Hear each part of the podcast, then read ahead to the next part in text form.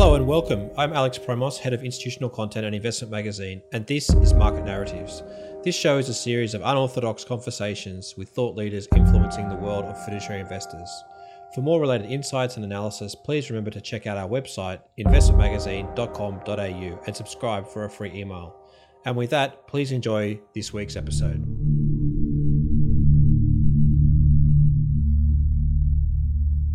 My guest today is Daniel Zahler. He heads the multi asset boutique at Vontobel Asset Management, which also incorporates Vescore. This conversation looks at the evolution of multi asset management at a time when many funds have struggled in this low yield environment. We look at the core allocation of these funds and how it's changed, and whether this means the end of the traditional 60 40 portfolio. We also look at how investors sh- should base their expectations of a multi asset fund, the role of strategic and tactical asset allocations, and how to incorporate risk and both view based approaches into the investment process. And finally, we discuss what represents the biggest challenge for multi asset funds today. I hope you enjoy the conversation. The first question I wanted to ask you today was, you know, what are the reasons why a lot of the multi-asset funds have been struggling in this current environment? Is it that we're in this low yield environment, or is it that there's a lot of volatility? What do you think's driving the underperformance? Ultimately, it's uh, it's that diversification got pricey uh, due to the low yield environment. So all the technicals they are pointing towards a environment where you do not really generate returns out of the bonds. And for a multi-asset manager, this means that he has to move away from his invincible core because risky asset and non-risky assets are both part playing a crucial role in a multi-asset portfolio. So if you have to move away from government bonds, which are considered to be safe assets, then obviously your overall portfolio gets gets more risky, and that's what happened. Given the low yield environment, managers had to seek uh, yields somewhere else and uh, try to pick up yields in, for example, emerging market bonds, corporate bonds, so more risky asset than government bonds.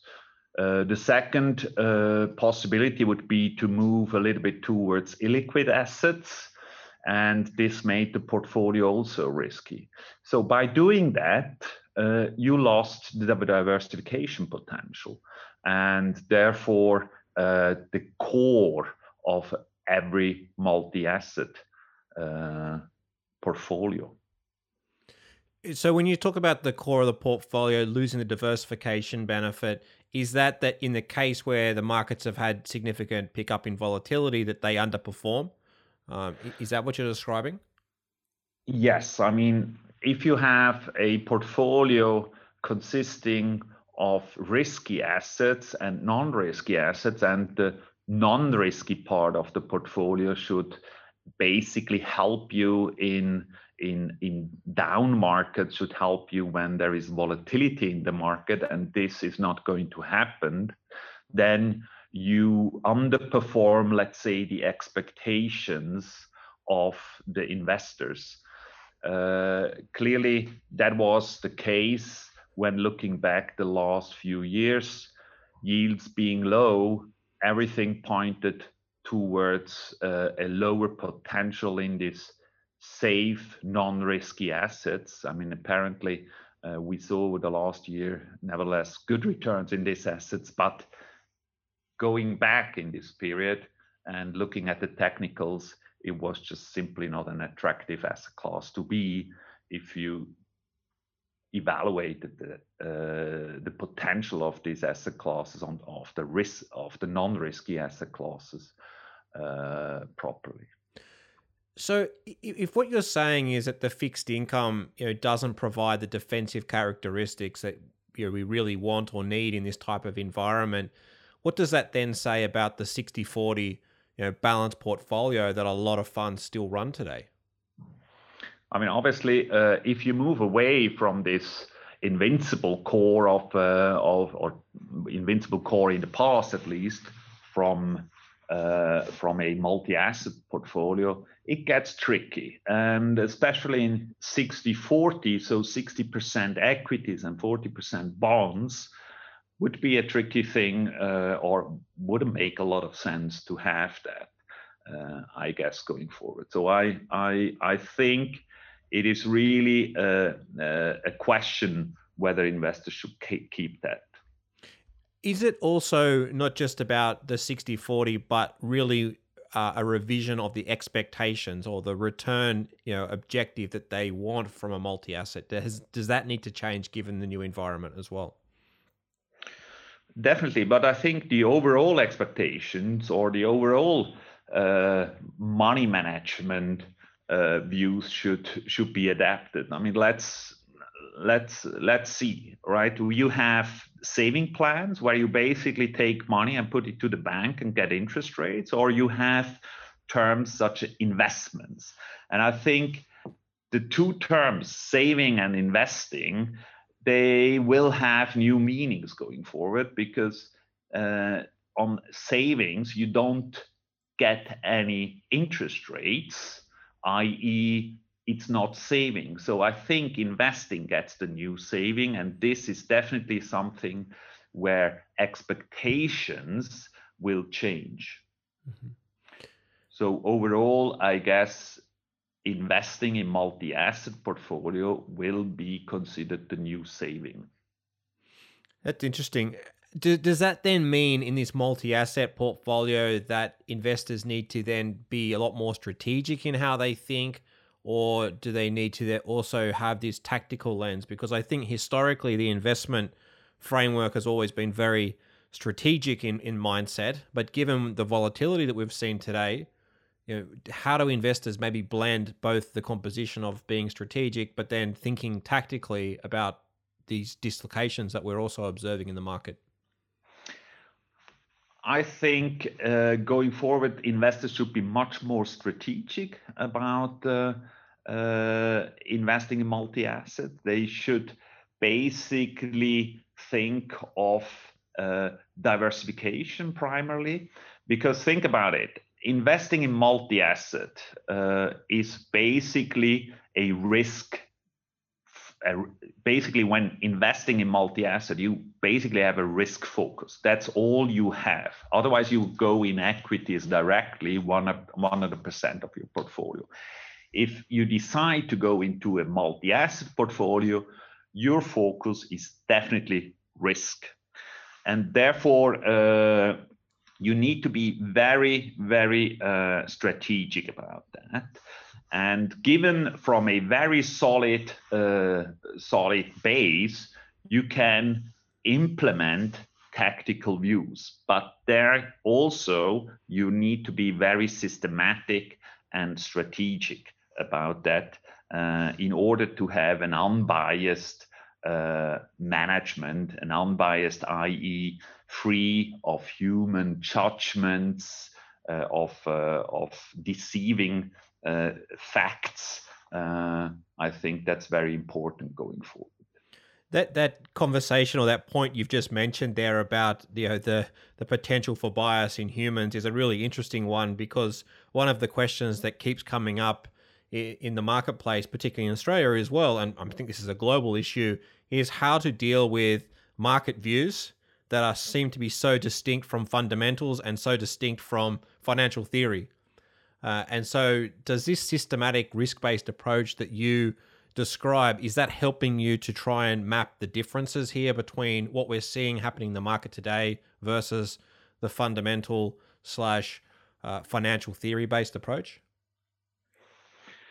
Yeah, so let's let's start again. What do investors seek when investing in multi-asset? They seek a risk focus. They want to be in an investment which controls risk. And I think that's that's that's always the starting point. So when you then define the next step would be uh, to define a portfolio which is very equally distributed uh, in terms of risk through through all the asset classes and which has a very strong uh, a strong grip on the overall risk of the portfolio. So overall risk and equally distribution uh, in terms of risk contribution to the whole portfolio of the asset classes. That would be the starting point.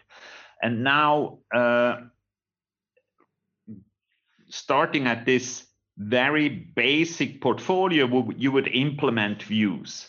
And views is a difficult thing to to to generate very accurate views. We all know uh, the future is uncertain, so this is a difficult task, and you can do that uh, uh, discretionary, or you can use uh, quant models. I think as long as it's systematic, that's that's that's the key. It needs to be systematic. So in order to, to improve it over time. Only if it's systematic, you can learn.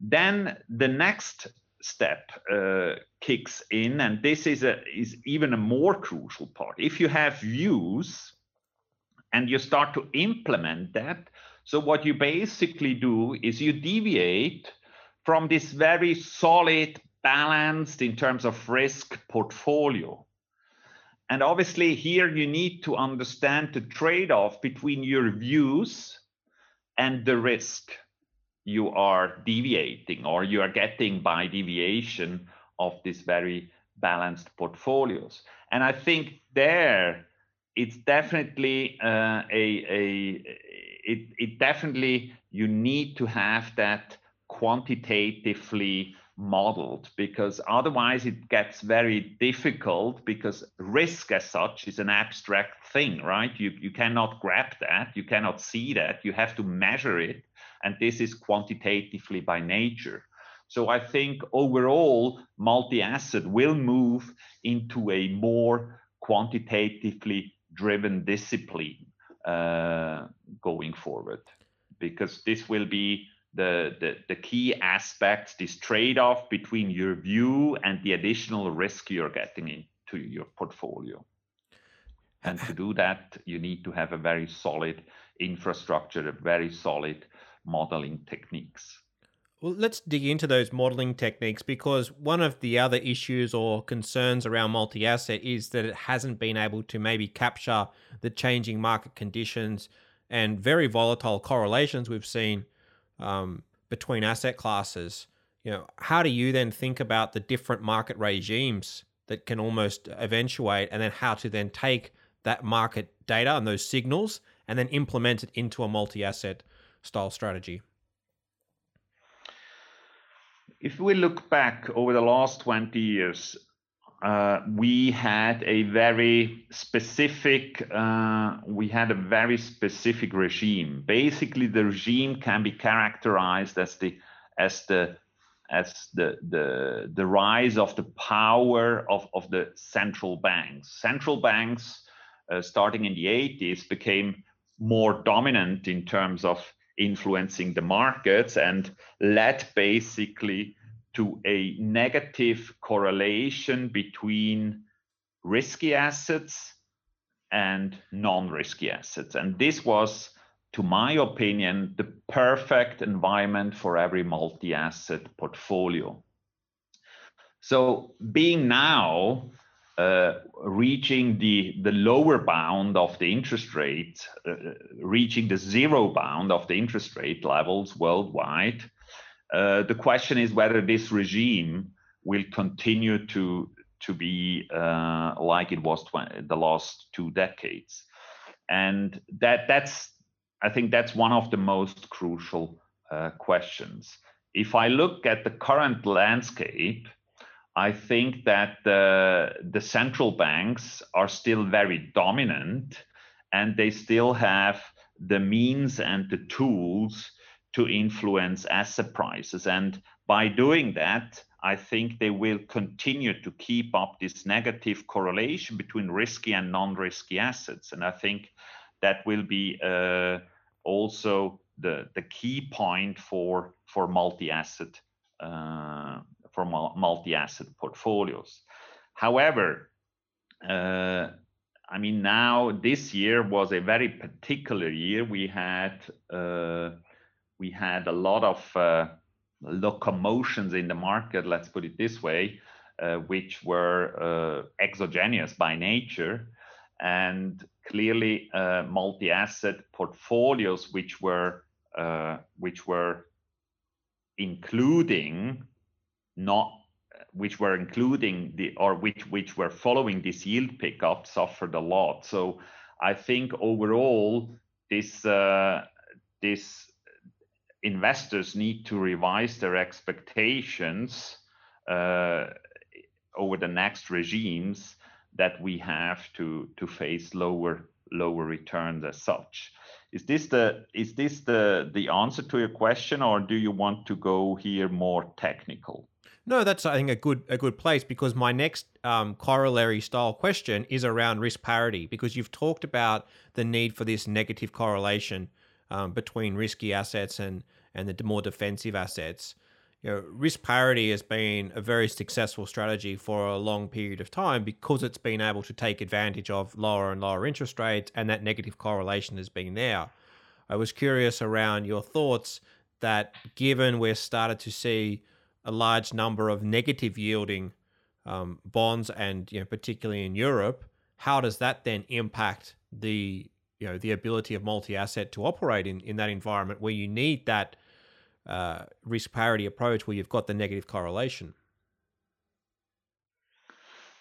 I mean, a lot of people say, and I'm coming back again to the same thing. A lot of people say, okay, risk parity is that because, I mean, notoriously you have a large position in these uh, non-risky assets such as government bonds.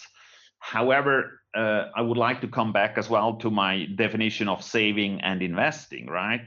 If if if saving doesn't provide you any any interest rates anymore, obviously we have to, and obviously this cascades through all the the the other investments. So your your starting point is below zero. So obviously everything which is above is some sort of uh, beneficial for for for uh, for investors.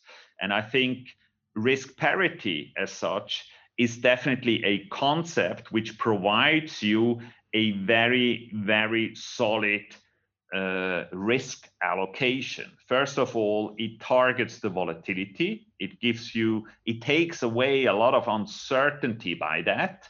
Uh, you know that your investment has XYZ volatility. And obviously, you also know by investing into a risk parity approach that most of your assets in the portfolio have more or less the same risk contribution. So it's a very, very stable portfolio.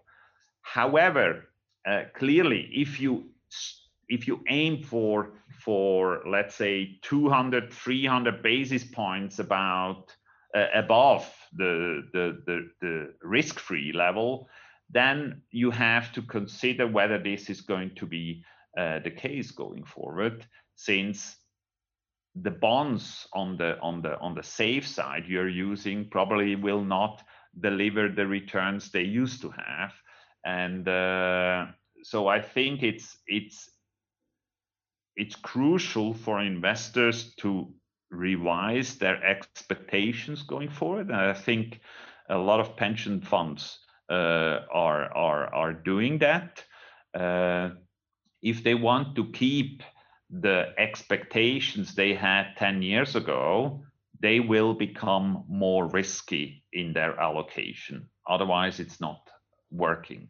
I don't think risk parity, yes or no, is going to uh, to answer this question. Risk parity, I consider it more as a technical implementation of a portfolio and not as a a uh, how to say a a a, tar a return targeting strategy. Mm-hmm. Can I touch a little bit more on the volatility targeting that you described? I'm curious as to how that works in the current environment as well. We've started to see more and more tail risk style uh, situations, a pickup in volatility uh, more frequently. Uh, is is that ability to target vol in, the same way that we used to, say, 10 years ago, still applicable today? Or do we need to be a bit more range bound in the way that we think about volatility in, in portfolios? That's a that's a very very good question, especially for quant managers. This environment was very challenging. Why was it very challenging? Because the way we measure risk, the way we measure volatility, I mean, there are very very very very uh, there are a lot of ways to to measure uh, volatility and risk. However, they all share a common a, a common base and given the the the sudden movements in the market due to COVID uh, 19, we saw the volatility, the risk basically shooting up.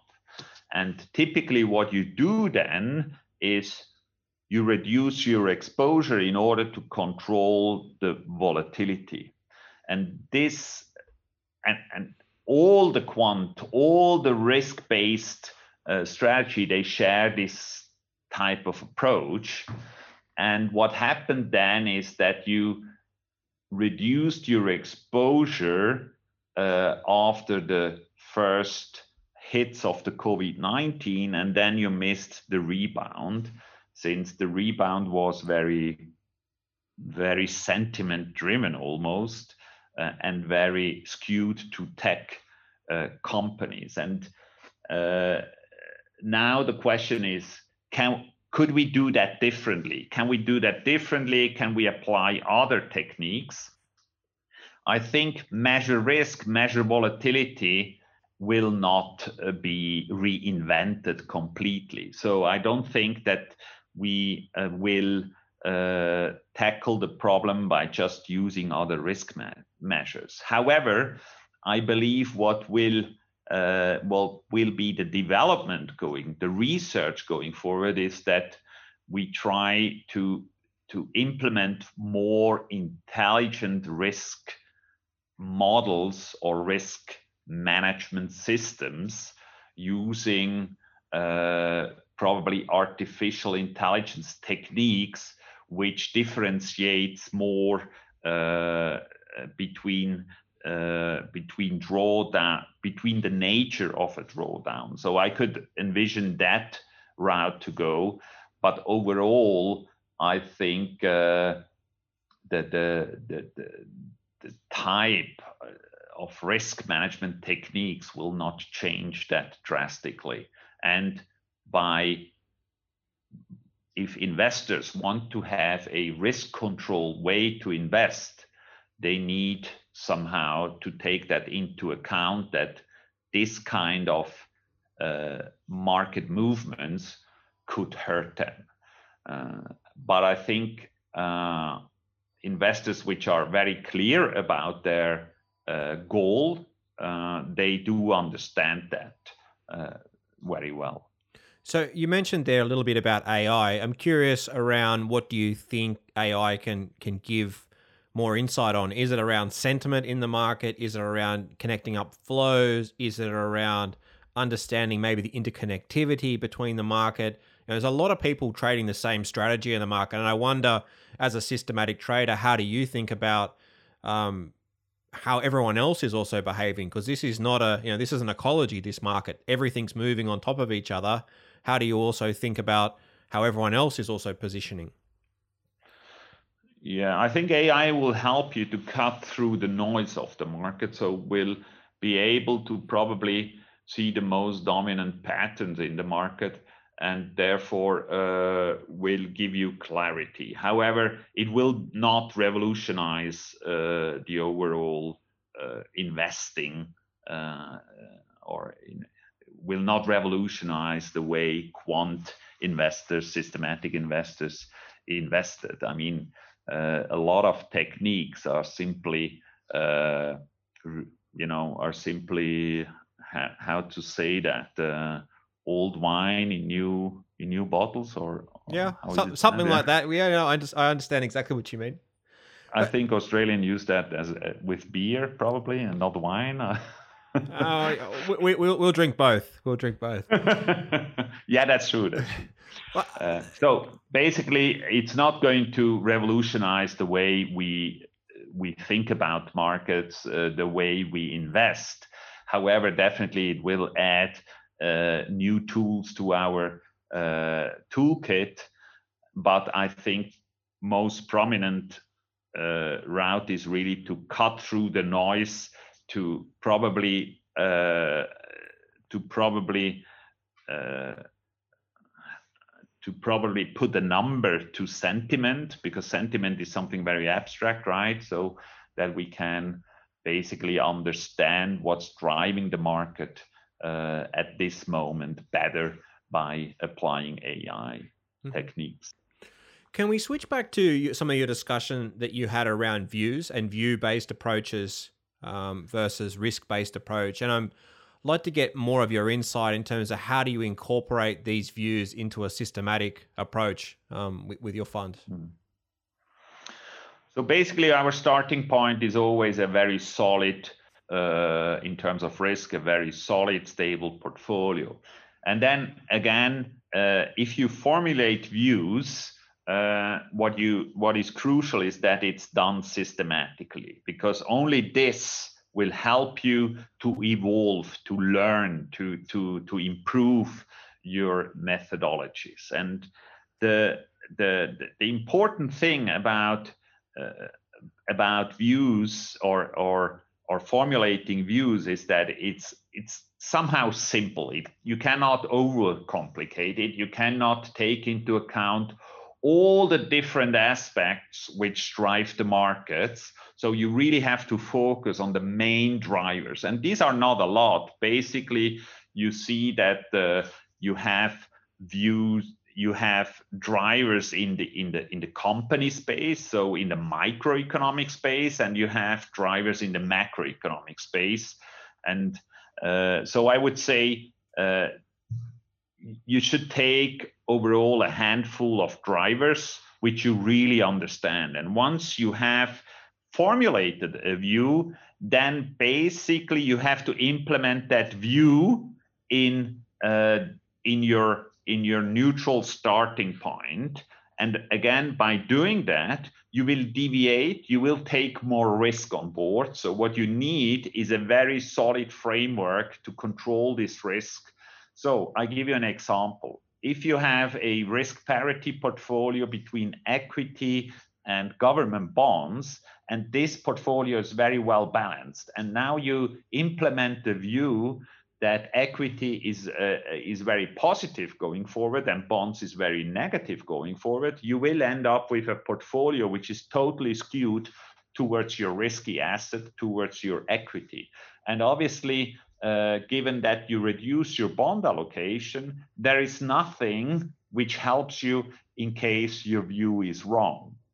So basically, this trade-off is crucial, and there you need to have a solid risk uh, a, a risk framework which which allows you to tilt the portfolio, but not too much, uh, because if I mean, we know future is uncertain. If you are wrong, basically you have nothing which saves you. And this framework, that's uh, that's basically the the the key when implementing views. So this this this risk this risk framework which helps you to keep your portfolio balanced and stable do you attach a, a, weighting to these views? Is there like a conviction level that you attach as, in terms of how much to then allocate extra risk to different ideas? A lot of techniques do that. Uh, the Bayesian techniques, where you where you implement uh, some some conviction levels uh, to that, we do that implicitly. Yes, we do that implicitly. We uh, we try to understand how how good our views are uh, or how view how the current view how it worked in the in the in the past and uh, if the if the the view or if the way we formulated the view was very successful we put more weight.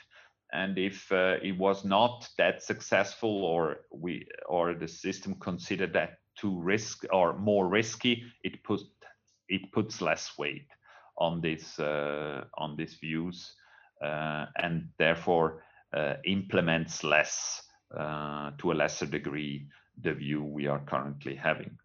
Uh, so yes, we put some conviction levels into that. Mm-hmm. Let's wrap up with a final question and a difficult one at that, which is what is the biggest challenge that you know a lot of these multi-asset funds face in terms of their success? You mentioned the impact of central banks. You know, we've got potential risk of inflation, um, and you know whether we can maintain low interest rates. Are those the key three areas that that threaten the success of, of multi-asset funds? I think we are coming back to the to the beginning. Basically, uh, multi-asset uh, management needs a lot of discipline. If you move away from this invincible core, uh, then uh, things get tricky because you move away into uh, riskier fields. You try to pick up yield, and by doing that, you lose correlation. And I think the discipline uh, in, in, in managing multi-asset is very, very important in order not to jeopardize your, your risk profile.